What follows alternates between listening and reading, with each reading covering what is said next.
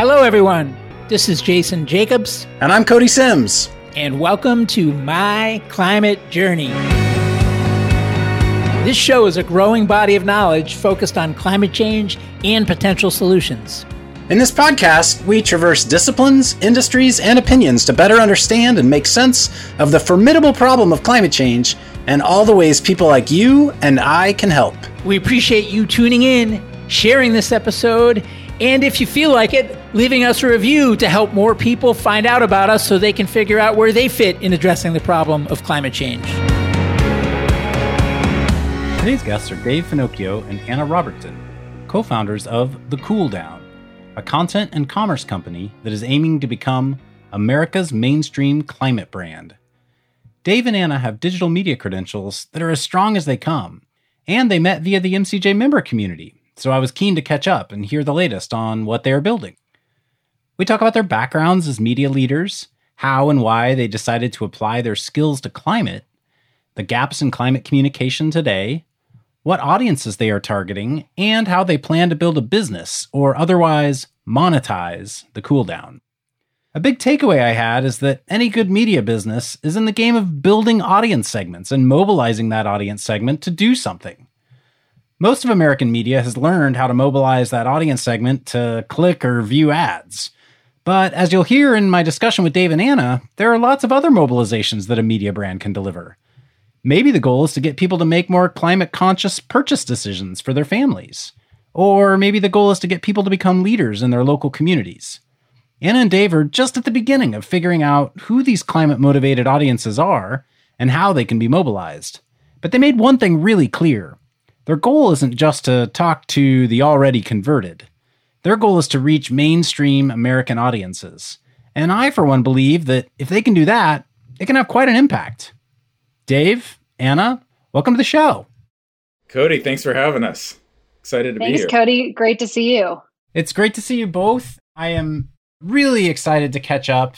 I feel like I've had a little bit of an insider track into what you're building. I'm really excited to hear what you've learned now that you've been out in the world with the cooldown for a little bit. But before we dive into the cooldown, maybe each of you just take a minute to explain the work you've done in the media world. You both have incredible backgrounds in building audiences and building media.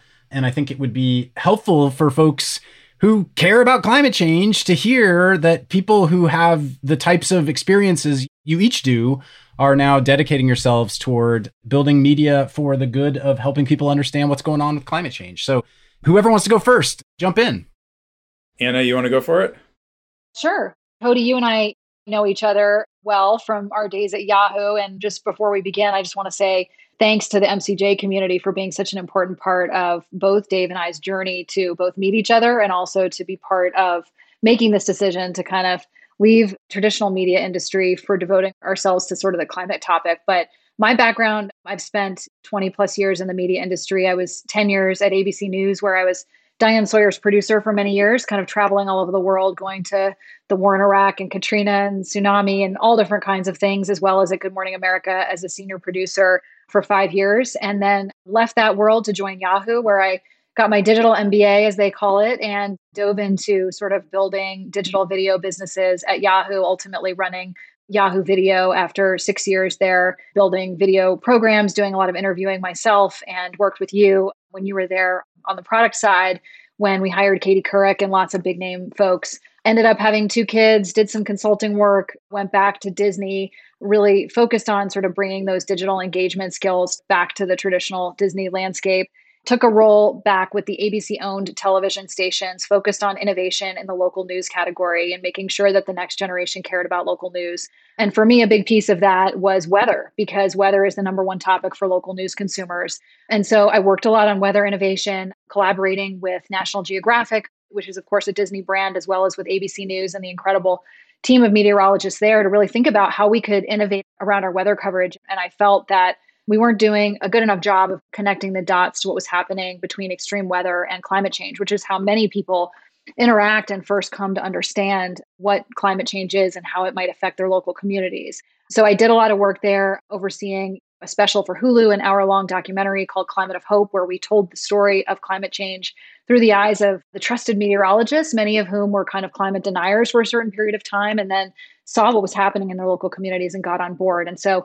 got involved a lot in climate coverage in that role, as well as data journalism and other things. But ultimately, as I kind of got more involved in climate topics in my own life and spent a lot of time in my community getting involved in climate topics, really just felt this kind of spiritual pull to really do what I could with my time and talents as a storyteller and a communicator to help with this issue. I was living in LA at the time. I was I had two small kids evacuated in the middle of the night from wildfires.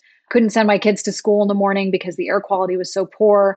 And I just saw the effects happening in my own life. And I felt that there was around me not enough people who really were opening their eyes to kind of what was going on. I hate having to chime in and say, been there, done that with that. It's awful. It's insane how many of us have experienced it firsthand. Exactly. And I think obviously more and more over the last year are feeling the same way. And so I just started kind of inquiring and I talked to you, Cody. I called you up. I joined the My Climate Journey community on Slack, I started just saying, like, who can I meet? What can I do? Put me to work, like, put me in the game here.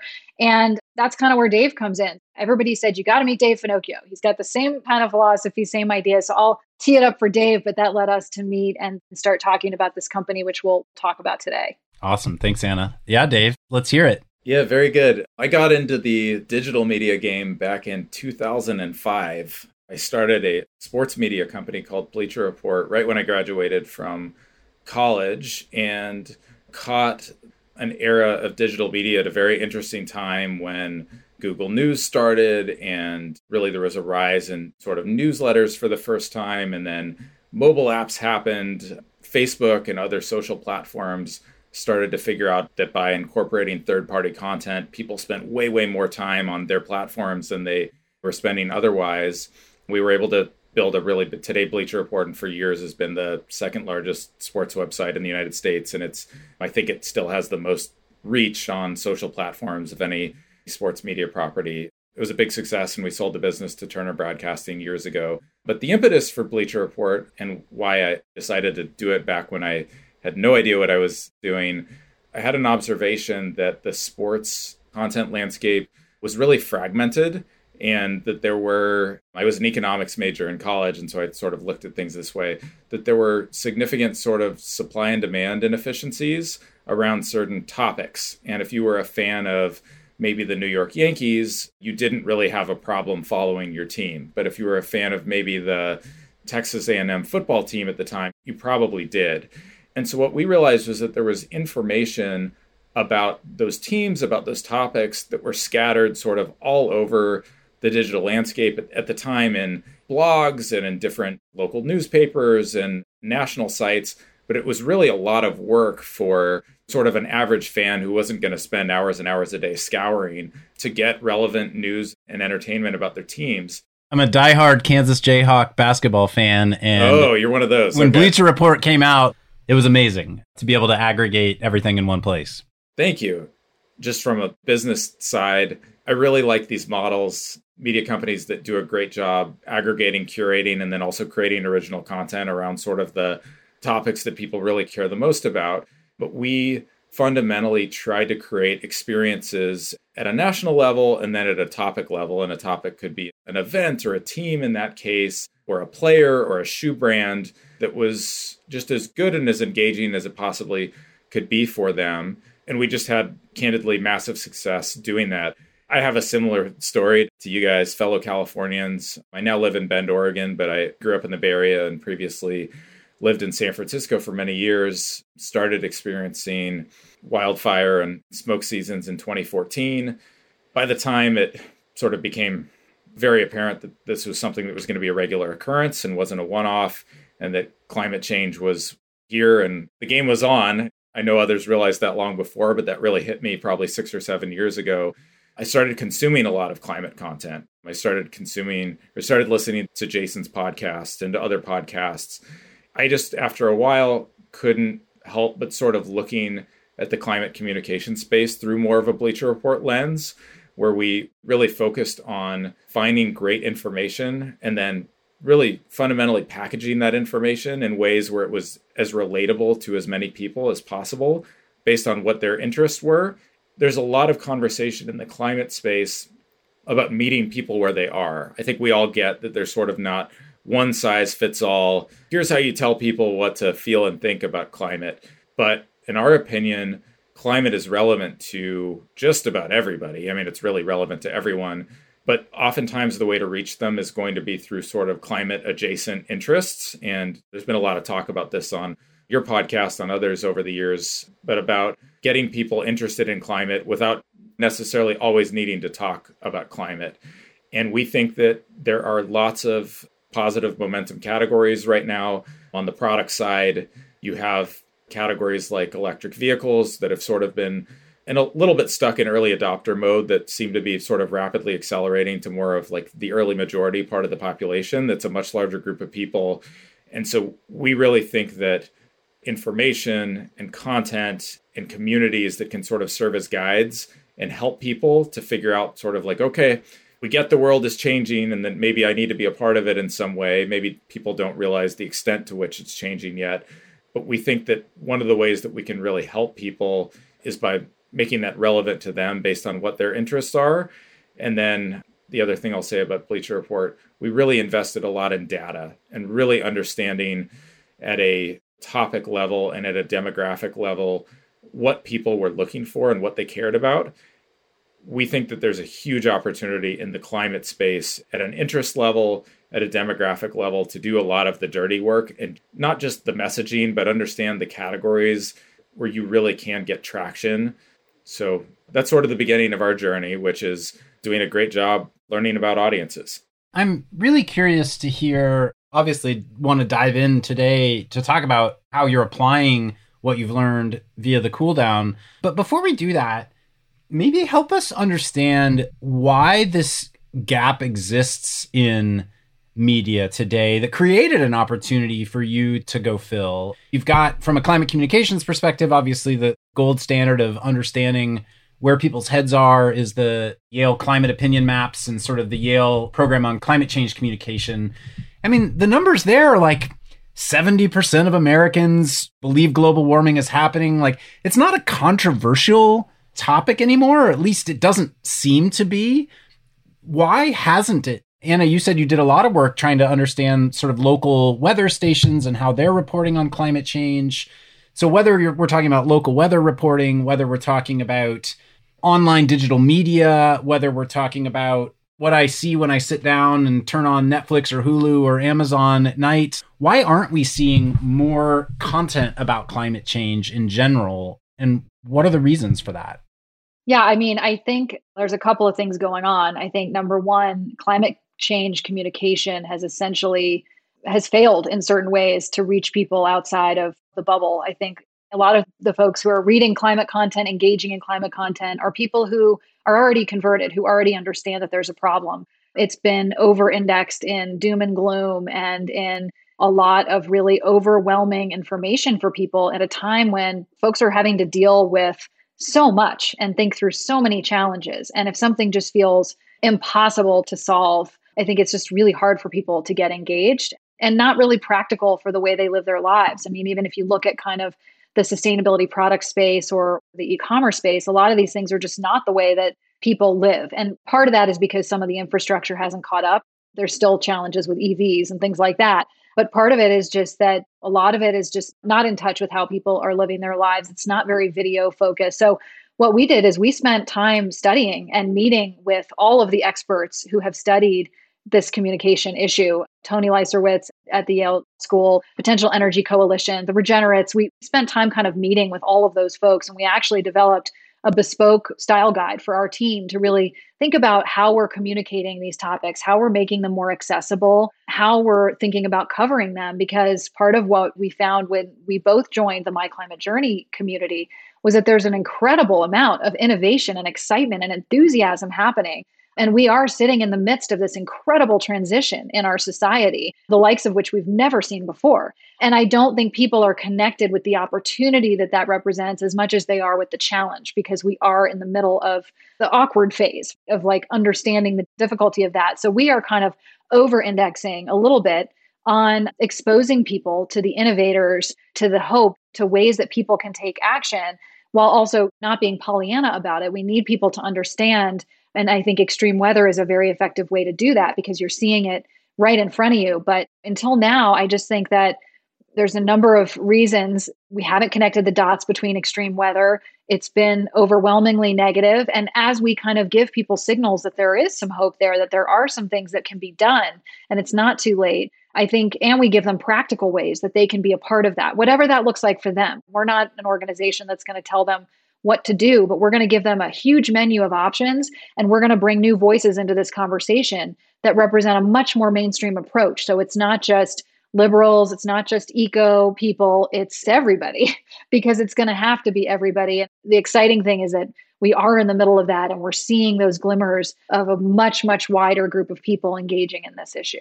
And what's working so far? Is it the stories of, I mean, just looking at whether it's your website or your social platforms, seems like you've done a little bit of inspirational posts, you've done a little bit of popular science type of posts and tech optimism posts. You've done some humor. You also share bad news too. You've kind of talked about a lot of different pathways for people to understand it. I'm curious what you're seeing traction on so far in terms of audience engagement.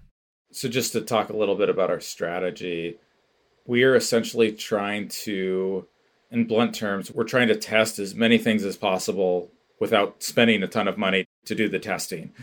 We've already learned for example, when we launched six weeks ago, so we're only six weeks into this, we had nature sort of pegged as something that we would hold up as more of a staple to sort of help people start their day with some nature content and remind them of what an amazing planet we all live on.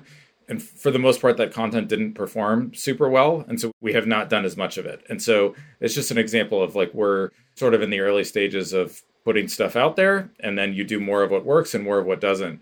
I think tying the last question back to this one, I think one of the reasons climate's been challenging, I think, for a lot of people to wrap their heads around is they tend to feel a couple steps removed, obviously, either from either not experiencing the effects the same way that we have in California, or maybe they are, but they're not sort of connecting the dots yet. And they feel like they really can't do anything to contribute, or they sort of don't know what to do.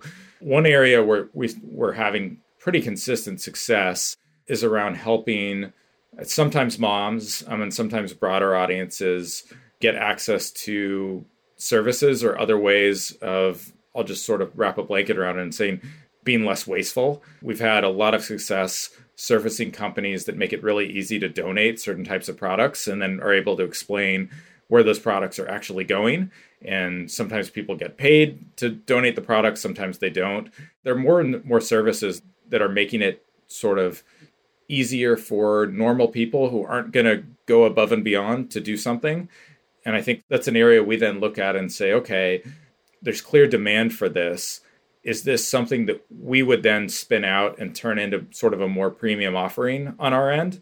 That's kind of how we look at our business, where I'm a sports guy, so I'll use a sports analogy. But if there's sort of a category and climate that proves to be big enough and popular enough and maybe has a strong enough sort of business potential, we would likely sort of make it its own thing where we can really invest in having front facing talent specifically for that category, maybe having a newsletter for that category, maybe really focusing on partnerships for that category. So, a lot of the exercise is in figuring out which audience coalitions are sort of big enough and hold together well enough where it's really worth doing a deep dive and building something more premium for them versus saying, for example, there are probably a lot of fly fishermen, fly fisher people who are being impacted by climate change right now.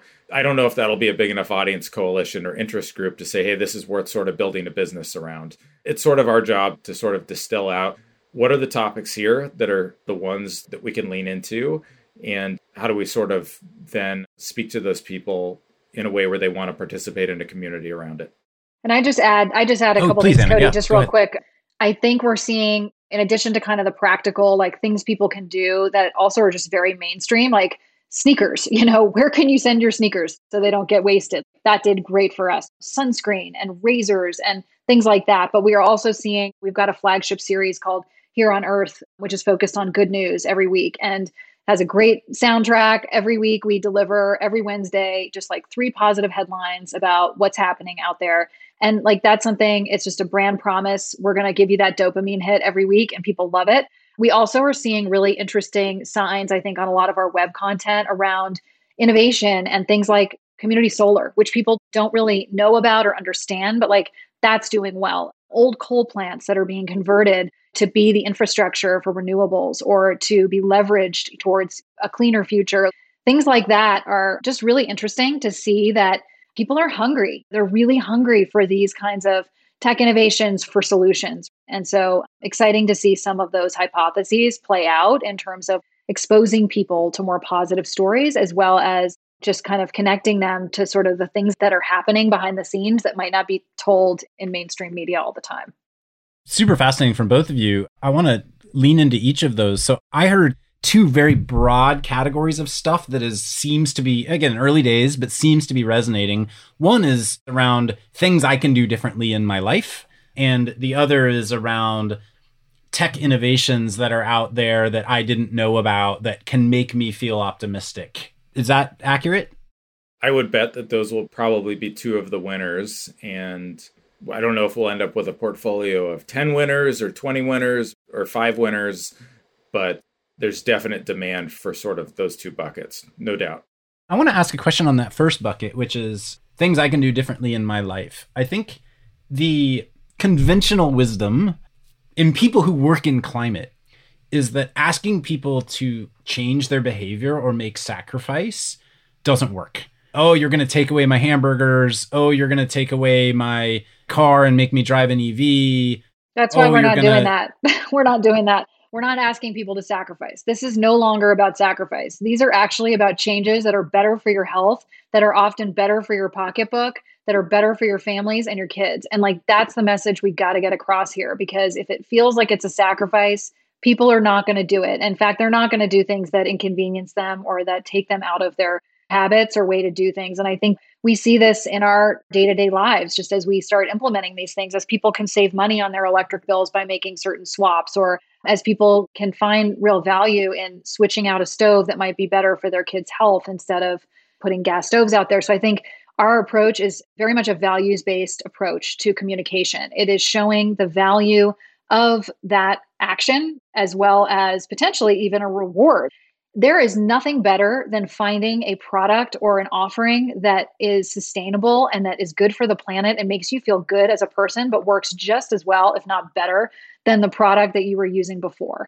That's sort of the goal. And we're getting there. We're getting closer. There's a lot of frustration still. Like EVs is a good category where we still hear a lot of frustration because there's so many challenges with charging infrastructure, there's challenges with accessibility to EVs and all of that.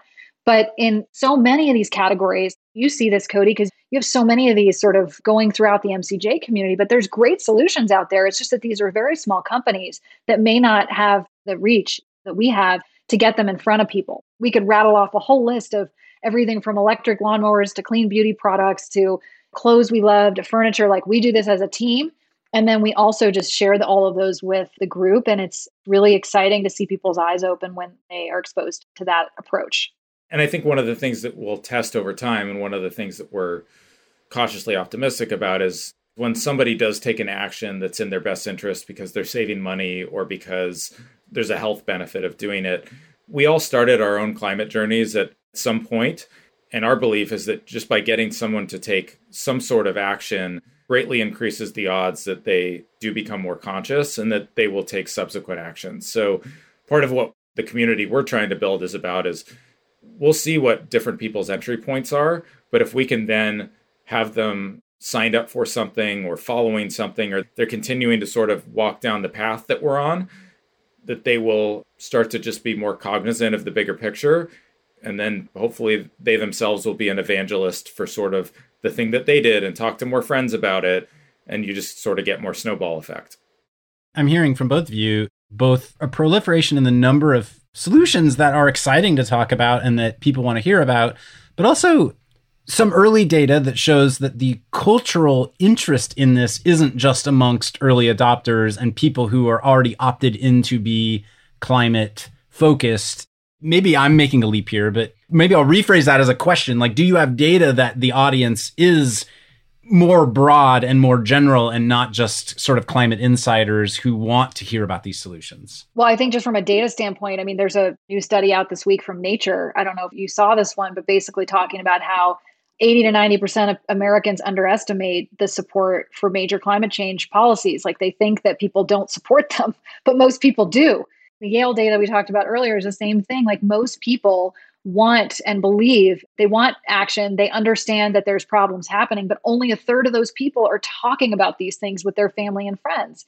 So i think our audience is obviously very nascent. We're still building what that looks like but i definitely think there's way more people. There's a huge broad swath of people who are interested in that. Like that's our hypothesis certainly. And we're definitely seeing early signals also by creating an environment that is more representative of mainstream america like we have creators we're working with who are not just liberal, who are Republican, who are hunters, who are beauty people, who come from all different aspects, but they all have a connection point via whatever their interest topic is or whatever their politics may be. And they're all welcome in this conversation. I was just listening to some research recently that showed that while there's been an incredible amount of growth among progressives towards climate issues, there has not been enough growth with regard to conservatives. And that's where the room is. That's where the margin is for growth in this category. We've got to get people of all different backgrounds engaged in this topic if we want to protect our future. We're going to take a short break right now so our partner Yin can share more about the MCJ membership option. Hey folks, Yin here, a partner at MCJ Collective. Want to take a quick minute to tell you about our MCJ membership community, which was born out of a collective thirst for peer to peer learning and doing that goes beyond just listening to the podcast.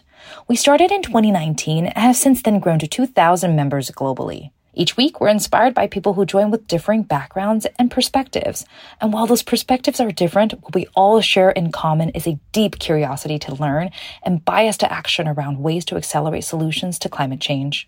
Some awesome initiatives have come out of the community. A number of founding teams have met, nonprofits have been established, a bunch of hiring has been done, many early stage investments have been made, as well as ongoing events and programming like monthly women in climate meetups, idea jam sessions for early stage founders, climate book club, art workshops, and more. So whether you've been in climate for a while or just embarking on your journey, having a community to support you is important. If you want to learn more, head over to mcjcollective.com and click on the members tab at the top. Thanks and enjoy the rest of the show. All right, back to the show. Jason recorded a recent MCJ My Climate Journey pod episode with Benji Backer. Benji Backer, yeah, who works with us too. Yeah, he's a contributor yeah, who, to the Cool Down. Who runs the American Conservation Coalition, which is a right of center environmental org. And the point he makes is talking to people about going out and going fishing on the weekends or whatever, going hunting or going hiking on the weekends. These are things that all Americans want to do, regardless of how you identify. And yet, the climate movement somehow got lumped into the environmental movement, which somehow got lumped into we're going to halt progress on everything and halt commercial progress on things, I should say. And somehow it created this diametric opposition. I would counter that also a lot of that has to do with the amount of oil and gas money going into funding conservative politics. So you can't escape politics, I think, when you get into these things. But just from a pure life perspective and hitting people emotionally, it sounds like that's what you're trying to overcome is how do we get back into the hearts and minds of people? Yeah. And how do we normalize it? Benji did a great piece for us about like the five swaps he's made in his life as a conservative. And they're not unlike other people's swaps. I mean, he's more conscious about what food he's eating and he's thinking about how much waste he's producing and all of those kinds of things. And so, like, part of this is part of our strategy is normalizing the conversation so that we're all talking about it because we all know that one of the biggest solutions on this issue is just talking about it and bringing some unexpected messengers into the conversation who maybe haven't spoken about it or haven't been engaged because there's a lot of people who are doing great work who are whether they be celebrities athletes musicians who are actually like investing in these companies who are changing the way their tours are operated but maybe aren't speaking out about it yet and so we want to invite them to this conversation because guess what this is the future this is where the future is heading and so we want to encourage more and more people to get on the bandwagon early and be a part of it so that they can benefit from it and we can all benefit from it. The big tent is where it's at. I agree with you on that. I'm curious the second big category of stuff that you said early on is working is highlighting tech innovation. Also, conventional wisdom says, man, people don't want to read about science or tech for the most part. And you seem to also be, to some extent, seeing that be a myth that is maybe ripe to be broken also. They might not. I mean, there are a lot of people that don't want to, when you're talking about mainstream audiences, read about anything these days. But we've found that for tech solutions, video is, and there's specific types of video formats, but we're having a lot of success with various social first video formats that actually show people what the innovation is and what it's doing. And they're usually set to cool music and they move pretty quickly. They just sort of like paint a picture of the future. And people like sort of cool futuristic stuff. And when you can see it, it sort of makes all the difference. It's just a great example of like how you package it. When I say package information, sometimes writing it in a long form text article is not going to get through to a huge portion of Americans, but if they can see something in sort of a sexy video, it hits differently. I'd say also that the other category that we're excited about is sort of people who have seen a problem in their community or in their life and who have set out to solve it. Modeling that kind of behavior has been really interesting, whether that's like the dad and his son in Seattle who decided to create a recycling company that could recycle hard to recycle things, whether that's the mom who created a clean beauty line that made clean glitter because she wanted her kids to have non toxic beauty products. Whether that is my friend Sheila Kim Parker, who started Thrilling because she realized that there are more secondhand stores in this country than McDonald's or Starbucks combined. And many of those companies missed the e commerce revolution, and that bringing those folks online could help us to cut down on fashion waste, which is such a huge problem, as well as lift up local businesses. Like those stories I think really resonate and hopefully they inspire people to know that like they don't have to quit their job and do something like that. If they want to that's awesome because there's so much room for that. But also like just anything anything you can do in your own life becomes this ripple effect where as dave was saying it snowballs and it becomes one thing after another after another and gradually that's how we believe there's going to be major difference made. I mean we've seen that in our little bubble of the climate tech world which is figure out how to apply your skills toward climate from a business perspective. You don't have to be a climatologist to work in this problem. If you're great at business operations, go do business operations at a climate tech company, as an example. And I'm hearing you say, wow, let's extrapolate that even more toward what are the things you're passionate about, you care about just in your daily life, and how do you personally take climate action and then model that for others? There's audiences are interested in reading, hearing, seeing examples of that happening around the country and around the world. It just gives people confidence, I think, as well, especially in parts of the country where taking action in your community might be a little bit more of a standout move than in West Coast communities. But I think the more you see other people doing it, it's the same thing that goes back to if you have somebody in your neighborhood that has solar panels, you are so much more likely to get solar panels yourself. A lot of us just need that sort of sense of normalization. And it's like, okay, I'm not being a weirdo here. Like, I'm doing something that a lot of other people are doing. This is the future. I'm not really going out on a limb. I'm not a crazy person who's buying into liberal internet stuff. But I think a lot of people in parts of the country need to be a part of a community to sort of feel like there are a lot of people who have their back and they're doing the right thing. For example, in my own local community, I've gotten involved in our school. So we instituted a food composting system in the lunchroom at our school, which has 550 kids. And we're redirecting thousands of pounds of waste every day. And now the kids go home and they talk about it with their parents, and the parents are signing up for composting. And then somebody calls me and says, Hey, should we get a rain barrel at school? Or hey, we have sandwiches for this art fest. Why don't we wrap them in paper instead of plastic? And then it just starts to be like, Hey, people calling me on the phone saying, How do I recycle my old clothes and what about sneakers and so we did a sneaker drive with GotSneakers and we raised money for our pto and that is how this all works because people too often trivialize the individual action because it can't be up to individuals to solve this problem and i totally get that but it is what then leads downstream to somebody changing a career, somebody making a vote, somebody investing, somebody, all of the big things that are going to change. And anytime we've had to do something hard in human history, we've needed the public to be supportive of it and to understand and to impact the sentiment that is driving how politicians act, how corporations package their products, what they make. And so we feel like this is just a really, really important component to the climate solution that has not adequately been resourced or addressed to this point. And we're hoping to do our part to solve that. Interesting. The notion of making it all about your family, all about your community, all about your school, all about your religious organization, and how do you get people to think about how you can take actions that are positive for the people who engage in that community, in that place with you, does feel like an angle that's maybe under leveraged today and an interesting way to try to approach the notion of we all can contribute to this. There is systemic change that needs to happen, but there's also by getting individuals to care about it is how you ultimately get enough populace to care about it to push the systemic change to happen. That's what I'm hearing from you as a theory of change. I don't know if I'm putting words in your mouth. I think that's right. I mean, Dave and I both are like students of history. I was a history major in college, and Dave is a huge history buff. so we're always like trading history stories. And I think there's really interesting examples in history of like how some of the most challenging times have led to some of the biggest innovations and outcomes, and how important it is that the public be on board. I don't know, Dave, if you want to add here, but this is kind of like one of our passion points and probably underpins a lot of our personal beliefs as we came together as partners to create this company that I do think is pretty interesting to inform kind of where we are right now in this moment. Yeah, I could tell lots of long history stories here, but I'll resist the temptation. I was also an undergraduate history major. Oh, there we go. it's worth. So we could nerd out if you want to, but I don't know the audience wants to hear it all.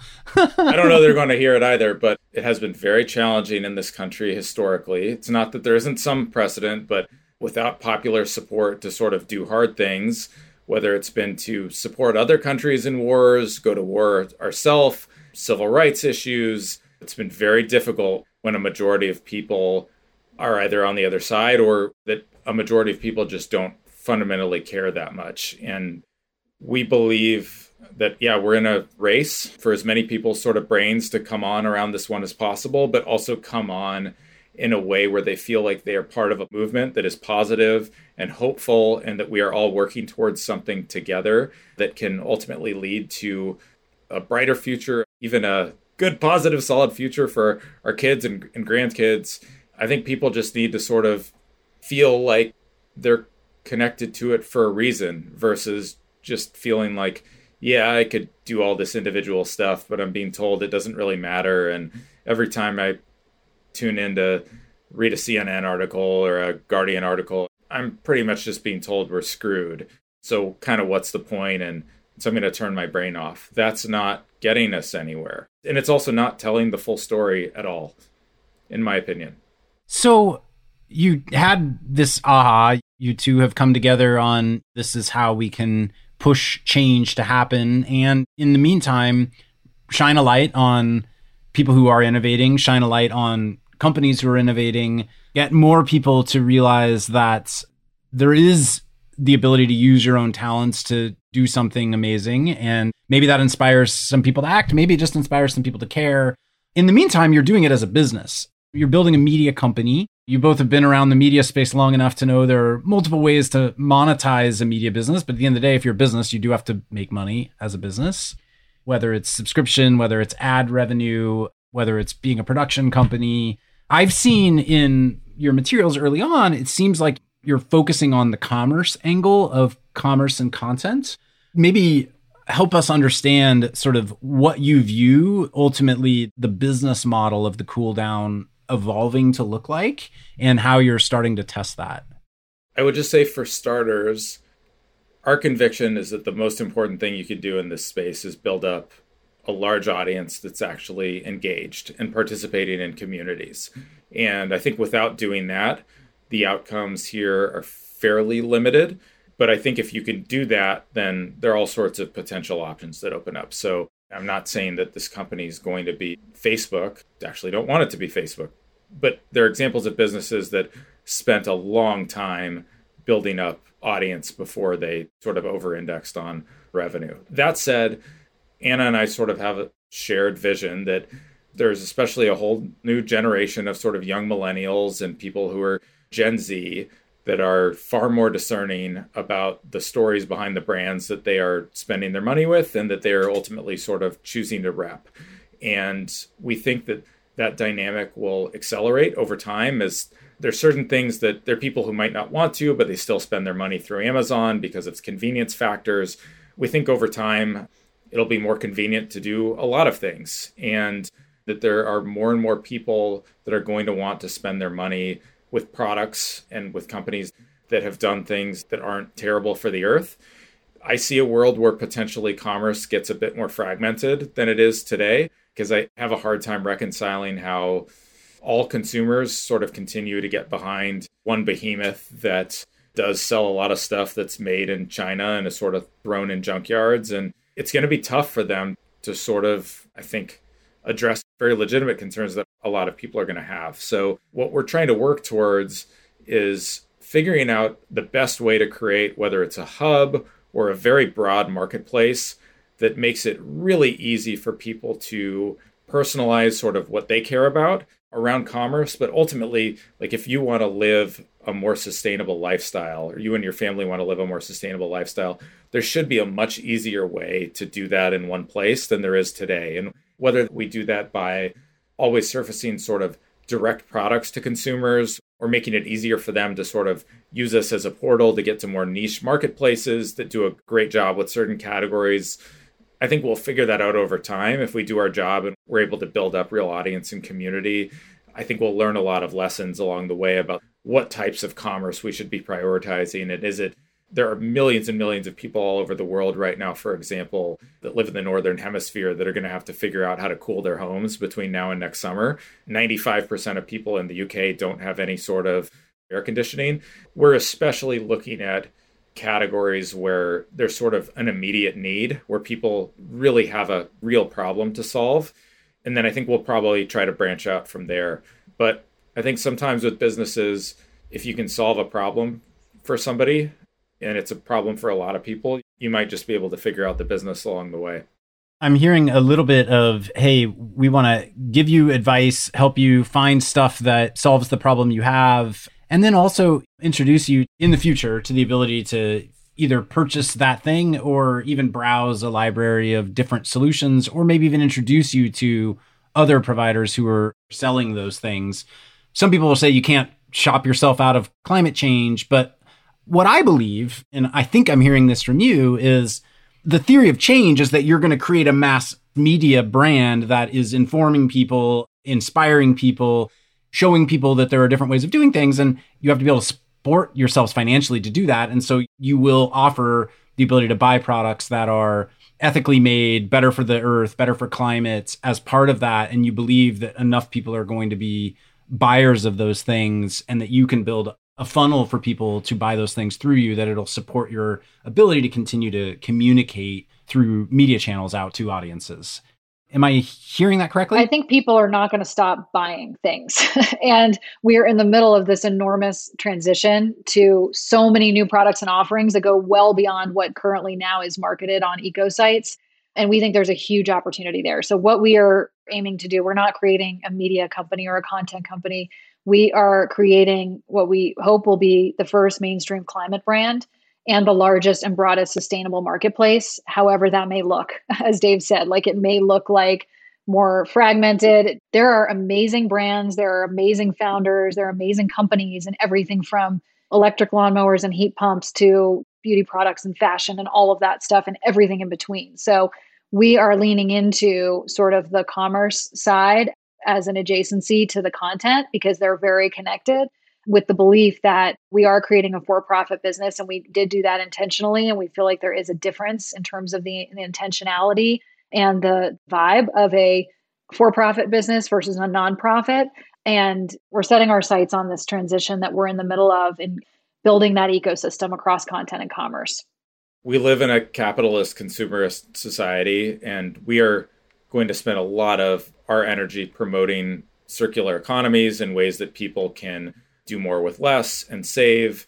But the reality is, as Anna said, people are going to continue to buy things. And in some cases, we want them to buy things, but we just want them to buy better things. And I mentioned sort of this notion before of we see certain categories transitioning from early adopter, which is a largely sort of like eco, to sort of this early majority that's coming, that's a much larger group of people And just the way you talk to that much larger group of people is going to be really different. They're not going to do as much research on their own. They're not going to take as much initiative. They sometimes might want three or four options instead of sort of 10 options. And that's our bet. Our bet is that that early majority is coming and that we with our content can sort of help them along the way and that in the process we start to accelerate the adoption of products that are fundamentally less polluting than what most of us have used for most of our lives.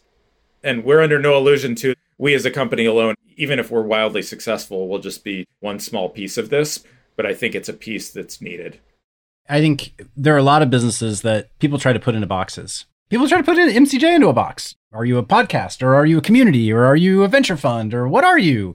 And I think when it comes to climate, all of us who are working in the space, we're trying to activate so many people to lean in and care. And we have to sustain ourselves while we do it. That the spirit of being mission driven, experimenting in different ways of reaching audiences and experimenting in different ways of building a sustainable model that allows you to do it that just doesn't rely on philanthropy is a valuable thing. And like, it has to happen. I think it's awesome that you all are trying to experiment with different ways of both growing audience and building a business around it. When I left Bleacher Report, it was almost a $200 million a year, mostly advertising business. I know a lot about that business model. I think in this case, right now, the category is not big enough to sort of create a big business just selling advertising. Advertising is not as attractive as it used to be. But also, I think it's kind of our number one job to build trust with our audience. And I think we should spend the next, if we can sort of continue to get over hurdles and have success and have investors who are interested in supporting us, we should continue to invest in sort of building that trust. I'm not sure that being sort of ad supported and promoting certain products that maybe aren't the products that our staff and our product recommendation team thinks are the best products is I'm not sure that's the right way to build a business here. So you never to say never. Maybe someday the very best products want to spend money with us and there's alignment. But I think in the near term, advertising is not the best fit for this type of business. I, I mean, I'm going to so. put on my clearly hat that shows my age at this point and I almost think back to like the early days of the internet when companies like CNET and Wired came out. Those are advertising supported businesses, but they were editorially trying to drive you to sort of these new things that you could get that were tech products that had this early mainstream, to use your phrase, early mainstream appeal to them and actually ended up creating pretty good directories of those products that became go-to places for people to do their research and learn. That's right. I think any company that is near content or commerce in this day and age has a diversified revenue stream, is flexible and adaptive to how dynamic the space is. I think Dave and I, like our backgrounds in this industry, we've seen a lot. we're storytellers and communicators, but we've also been in this business for a while. So we know that there are so many different things that will come into play and we're just ready to stay ahead of the curve and to pivot as needed and to build a company that is built for this moment and this time when we're launching this brand. What's next for you? You've been live for six weeks. You announced your seed round, which was led by Upfront Ventures firm here in Los Angeles that I know well and has done a ton in the Los Angeles startup community and a ton in the media and tech community. Bill Simmons from The Ringer is an angel in the company. You've obviously got a lot of expertise around the table supporting you. Not that you even necessarily need it because you two are absolute ringers yourself in this space, but no, you always What are the it. next things you're working on? oh, there are a bunch of things that we're working on. So much of it's not sexy, but sort of the guts of this business or again like just doing a lot of test and learn and figuring out where you have a chance to sort of really break out and make content and create offerings that a lot of people want to be a part of. So I think you'll see us continue to do that. And some of the things that will come from that is we'll likely launch a newsletter or two around tighter subject matters. And we'll likely look to start doing more partnerships and to get more exposure with brands. Anna mentioned that there are a lot of really influential people who care deeply about climate and whose brains, sort of like ours, have really come on around this over the past five to seven years or so. And I think something else that we're going to strive to do is whether they're creators or people sort of outside the creator ecosystem that are more just sort of like famous, influential people, is to leverage those people and sort of the audiences that they have, especially if they're associated with a certain interest. We need to get more people like that to speak up and to just sort of let it be known that they're concerned, but they're also optimistic and that they're maybe doing things themselves and making investments. And we just need sort of concern and climate activism, I, I think, to be more normalized. And my background is in the sports space. And I think there's a lot of stuff that can happen in the sports space. I think a lot of partnerships in our future, and then a lot of just a lot of dirty work behind the scenes, figuring out where we're sort of going to place bigger bets over time. The sports metaphor is interesting, Dave, because you look at what drives culture, at least today in society, and it's sports and music. Those are the two. Yeah, you saw Bill Simmons obviously was kind enough and excited enough about the space to get involved with our company. And we also have two of the guys who founded Bonnaroo and Outside Lands who participated in our rounds. We were very intentional about trying to bring sort of influential connectors from those two worlds in particular and some others into the company so that when we're sort of ready, we think our offering is good enough and we know what we're doing a little bit. We want to leverage those connections and to start to sort of empower a lot of people who care to have content that they know is resonating and shareable. And we need more of those people to step up.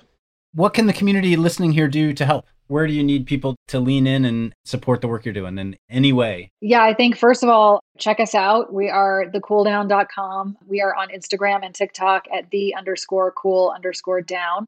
I want to express gratitude to this community and the community of folks who have welcomed Dave and I as non climate experts, as novices, and very humbly tried to be a part of these conversations and often show up and we don't know all the answers but everybody's been really warm and welcoming to us. And i would encourage anybody who is working at a company that thinks we can tell their story in an effective way especially companies that are really focused on things that are interesting to mainstream americans or have really good visuals because everything is about video right now. But but even on our website like we're telling a lot of those stories whether it's a company profile whether it is an individual who wants to speak out we want to invite those folks. We've had actually a really fun partnership with a guy that is now part of the MCJ community, I believe, who like did a road trip with his wife and baby and went 5,500 miles in his Ford Mustang and was really eager to tell that story and caught the whole thing on tape and did a series for us on our website and on our Instagram about that journey to normalize what that's like. So, like, those are the kinds of things. Like, please feel free to reach out to me.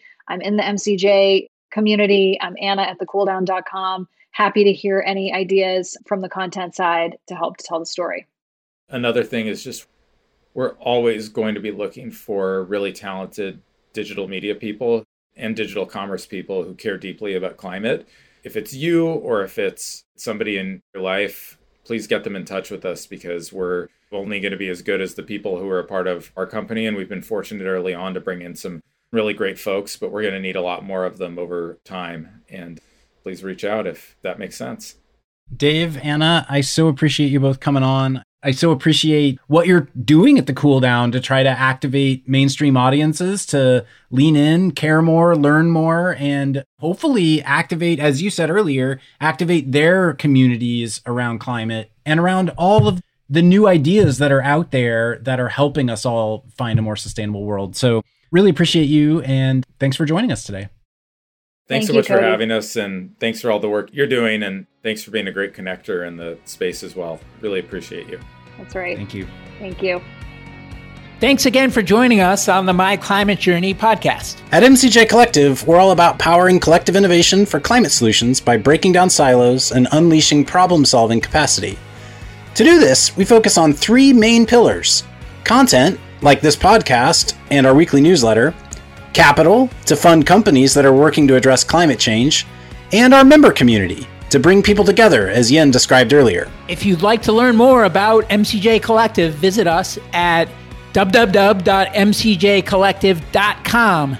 And if you have guest suggestions, feel free to let us know on Twitter at MCJPod. Thanks, and see you next episode.